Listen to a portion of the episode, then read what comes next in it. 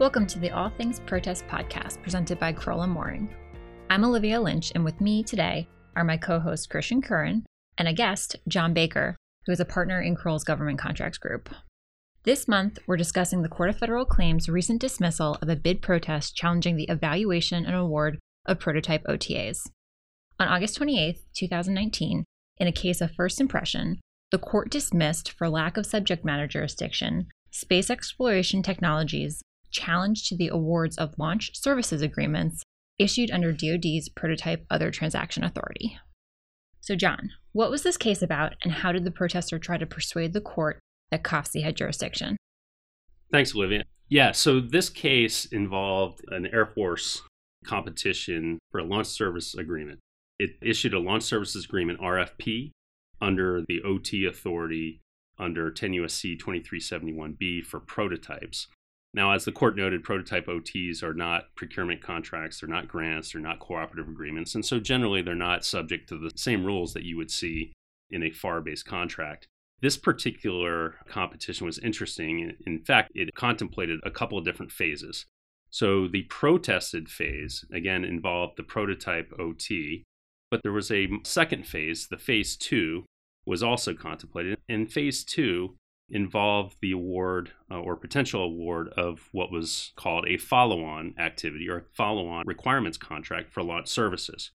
So, again, uh, the first phase involved the award of launch services agreements for the development of these prototype launch capabilities. And phase two involved a follow on requirements contract for launch services. Now, phase two was interesting because it not only allowed the awardees of the LSA prototypes to compete, but it also contemplated that phase two would be open to all interested offerors. So here, the protester did not win a prototype OT under the Launch Services Agreement RFP and filed a protest with the Court of Federal Claims challenging the agency's evaluation and awards. It went to the Court of Federal Claims, presumably because it's very difficult to protest OTs at the GAO. And at the court, the protester invoked Tucker Act jurisdiction and argued that it was an interested party objecting to a proposed contract or to a proposed award or the award of a contract or any violation of a statute or regulation, importantly, in connection with a procurement or a proposed procurement. So all parties here seem to agree that the LSA competition for the prototype OT was not a procurement for purposes of Tucker Act jurisdiction. So the protester argued that because the acquisition contemplated a phase two follow on requirements contract. The prototype OT award was in connection with a procurement. The court disagreed, and it found that while the so called follow on contract might be a procurement, the challenged LSA prototype OT awards were not in connection with that phase two procurement. That's interesting, John. So the court called the determination of whether the protest was in connection with a procurement a close call. So it seems that the protesters' strategy, while unsuccessful, was not unpersuasive. What were some of the factors that ultimately led the court to decide that it wasn't in connection with a procurement? Sure, Christian, and I agree with you that the court thought it was a close call. Here, are the competitions, and when I'm referring to competitions, I'm referring to the LSA RFP on the one hand and the phase two procurement on the other. Here, the competitions, or at least the court found important that the competitions involve two different solicitations. They involve two different acquisition strategies. So, for the prototype OT, it involved and invoked the OT authority given to the Department of Defense, whereas on the second, for the phase two contract, there was a FAR based competition that was contemplated. So, you had in both of those competitions, you had different competition requirements and different solicitation requirements due to the differing acquisition strategies. Third, the court found that there were different goals between the two competitions. Under the prototype OT, the LSA would increase the number of potential launch vehicles. That was the goal. But under the phase two procurement, it actually sought to procure services, launch services in particular. So, again, different goals. And then finally, the court said, well, look, the LSA did not involve the procurement of goods or services, and the Air Force did not purchase or own the prototypes under the LSA. And so, there again, the LSA was not a procurement. And so For those reasons, the court found that the awards of the LSA prototype OTs were not in connection with the procurement. So, as you mentioned earlier, the parties all seem to recognize that the court wouldn't have had jurisdiction over an OT standing alone.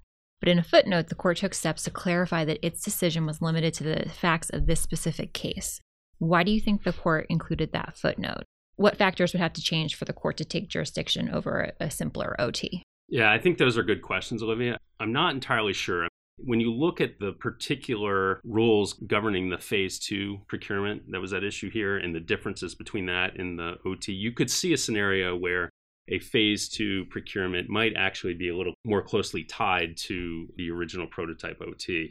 I mean, you could see a scenario where a prototype OT may, on its own, contemplate the award of a follow on production contract as is authorized by the authorizing statute for prototype OTs.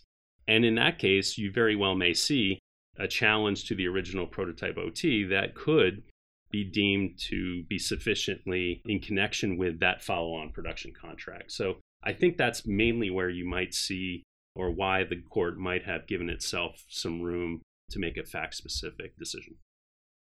So, John, one of your practice areas is OTs, and you work with a lot of companies counseling them on these new opportunities. What impact do you think this case will have on companies that are pursuing OTs going forward? Yeah, Christian, probably not much impact going forward, though it is a little early to say.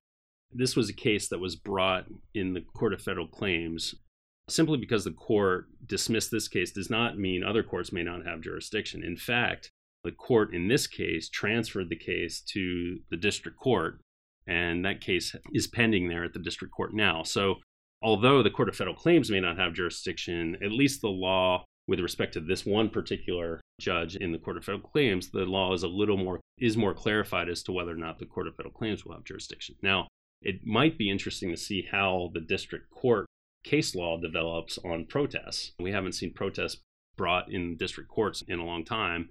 And so there may be a new body of case law developing in the federal district courts, specifically with respect to OT protests. So that is yet to be seen. Great. Well, we'll definitely keep our eye out for that. Thanks for joining us today, John. That concludes our discussion for today. The court's decision will be posted on our website along with this podcast. And if you have any questions on this topic, or are facing some of these issues yourself, don't hesitate to call. And as always, thanks for listening. The All Things Protest podcast is brought to you by Crowell and Moring LLP. You can find more information at crowell.com slash all things protest.